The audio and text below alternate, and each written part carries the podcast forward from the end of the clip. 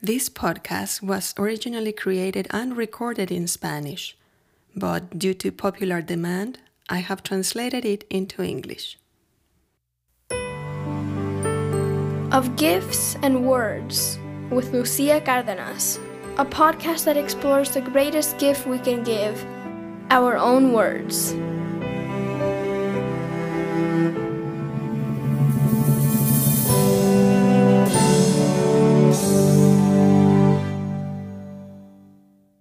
As a child, I remember sitting next to my mother on multiple occasions while listening to her conversations with a friend. Why wasn't I playing in the yard or reading a book or doing something else that a girl that age might be interested in?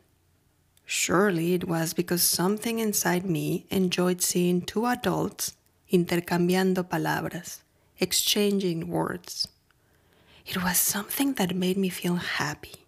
And, unwittingly, over the years, I learned the art of conversation from my mother. She always shows a genuine interest in the stories that we human beings keep.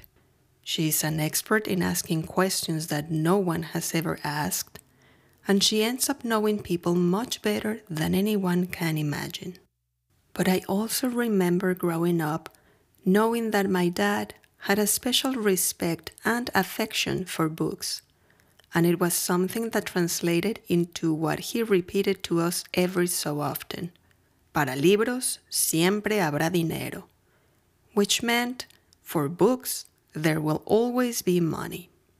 I, wanting to follow in his footsteps, tried to read, but was a slow reader. Just so you know, I once decided to read a massive book titled Nicolás y Alejandra, and it took me a whole year to finish it. But when I finally got to the end, I felt very proud of myself and my achievement. The most beautiful memory I have of those years is of my dad telling us every weekend what he had read during the week about Victor Hugo's Los Miserables it was a book he had read many years ago. It also coincided with the fact that my mom had bought an outdoor patio table with an umbrella. So they would prepare us a delicious breakfast, and we would all sit down in the heat of the morning or noon to listen to my father tell us about Jean Valjean, Javert, and Cosette. He had us all wide eyed most interested in the story.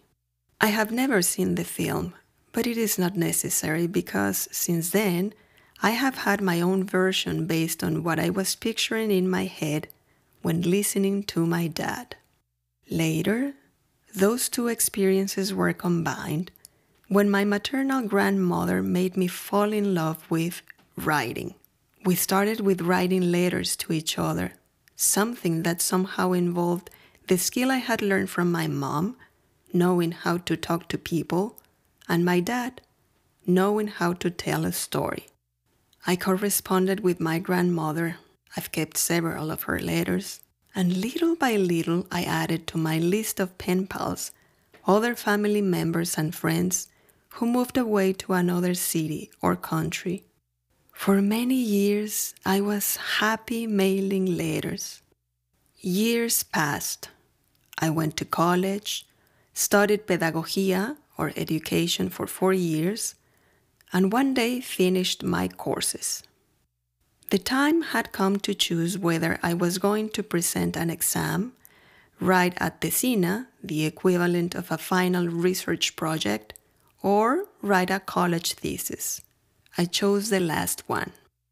What I did not know was that when working on my thesis, I was also working on myself as the subject of my research while constructing the object of study.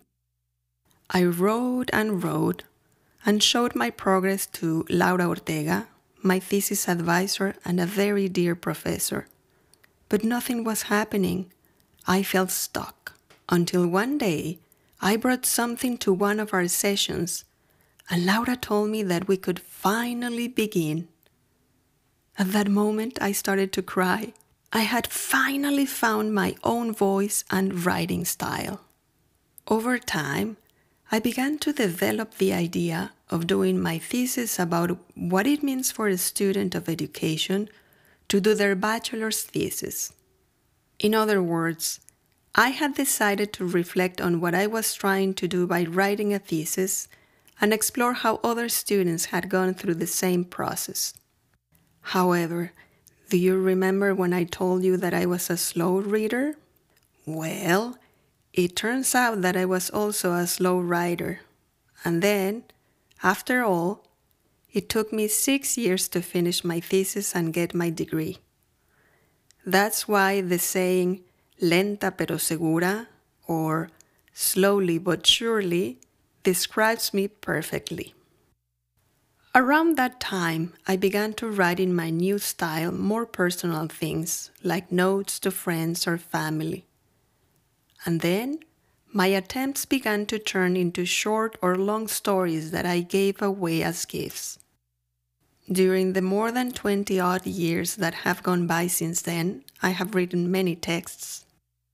After graduating college, I came to the United States to pursue a master's degree. Writing became my way of staying present, of not being forgotten, of staying connected with my family and friends, considering I was living far away from home. My letters from the past now became long emails, and the little stories that I gave away as gifts were now more common because for each birthday, celebration, or special date, I left my mark with some text that I shared or gave away. During my years working on my master's degree, I met my now husband, and years later, our daughter was born.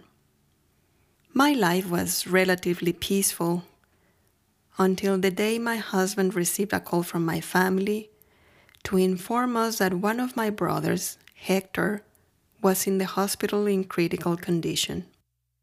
Days later, surrounded by his family, he left us. That experience has changed my life. Since August 2016, I have tried to follow his example.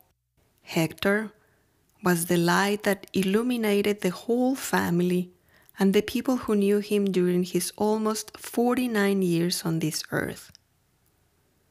When my brother died, I wrote a lot to vent and get my frustration out for the unjust loss of such a wonderful human being. Writing has been a very important part of my life because that is how I leave a record of what I have been, of what I have felt, of what I have thought. The writings are records of the past that help us to recover in the future what was and is in danger of being forgotten. Escribo para no olvidar. I write so as not to forget. And I give away my writings so that those I love never forget that I love them. But just as I have my writings, I also keep those of the people who have given me their words. Now that Hector is no longer with us, it is his writings in letters, emails, texts that have become a record of who and what my brother was like. I also write to process the emotions that daily living brings with it. My writings help the people to whom I give my text to know that I see them, understand them, love them, and admire them. After all these years, I already have a collection of texts that I have accumulated as my most sacred treasures. In the summer of 2021, when my twin brother and I completed 50 trips around the sun, I began to reflect on the meaning of my life. I was very inspired after having reread a text that my brother Hector wrote one day to a friend to whom he dedicated a painting. He titled it, What If I Say Yes?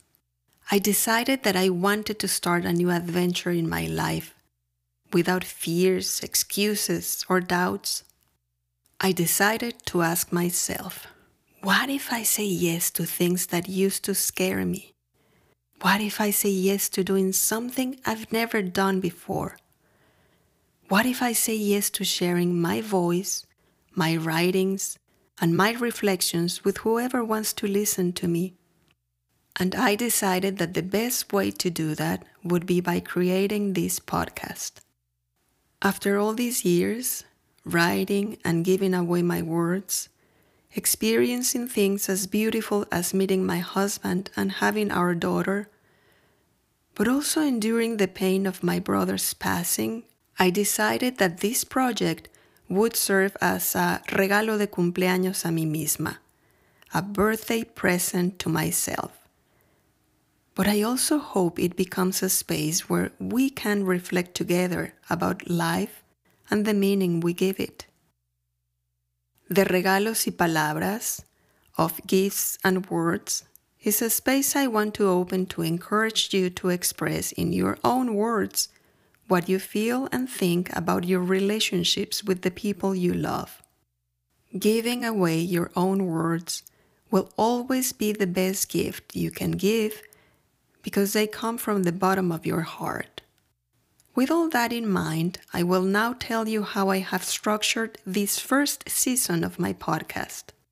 In the next five episodes, we will talk about the words that inspire, promise, accompany, that are cathartic, and also playful. In episode number one, we will talk about the words that inspire. I will share with you the text that my brother Hector wrote in 2005 and the one that inspired me to start this new adventure in my life. In episode number two, we will talk about the words that promise. I will read to you my marriage vows, which seem to have caused very different reactions because I wrote them in the form of a short story. I like them a lot because I think they were very original. In episode number three, we will talk about the words that accompany. I will tell you how I began to write a series of short stories for my twin brother as a way to accompany him from a distance when he was going through a very painful stage in his life and I was away from him living abroad. In episode number four, we will talk about cathartic words. I will share with you the text I wrote when my maternal grandmother passed away. That was the best way I found to process my grief. And finally, in episode number five of this first season, we will talk about playful words. I will tell you about a very fun exercise that my twin brother and I did a few years ago that helped us unleash our creativity by playing with words. The only rule we had was that there were no rules. I mean, we could write whatever we wanted. Well, I really hope you like this project and join me in this new adventure. I would also love to hear how you have given away your own words. So, if you have written something or need ideas to do it, you can write me an email at it's the title in English of this podcast of gifts and words at gmail.com. I will gladly read whatever you send me. Oh, and by the way, I also have a website inspired by the text my brother wrote. It's in English and in Spanish. You can access it by typing www.whatifisayyes.com altogether. I hope you like it. This podcast is a co production of Lucy Productions and Storm Studios. Sound designed and original music by my older brother, Luis Cárdenas. Logo by my twin brother, Jorge Cárdenas. My sister in law, Ana Laura Espinosa, is my voice coach in Spanish. Therefore, any pronunciation errors in English are mine alone. My husband, Carlos Figueroa, helped with some minor editing. My mom, Rocio Aceves, convinced me to do the podcast in English. My friends Victoria Pifalo, Giovanna Sloan, and Alma Maldonado helped me with some new ideas and the correct use of some terms. And the presentation was recorded by my daughter, Maya Figueroa. Thank you, and until next time.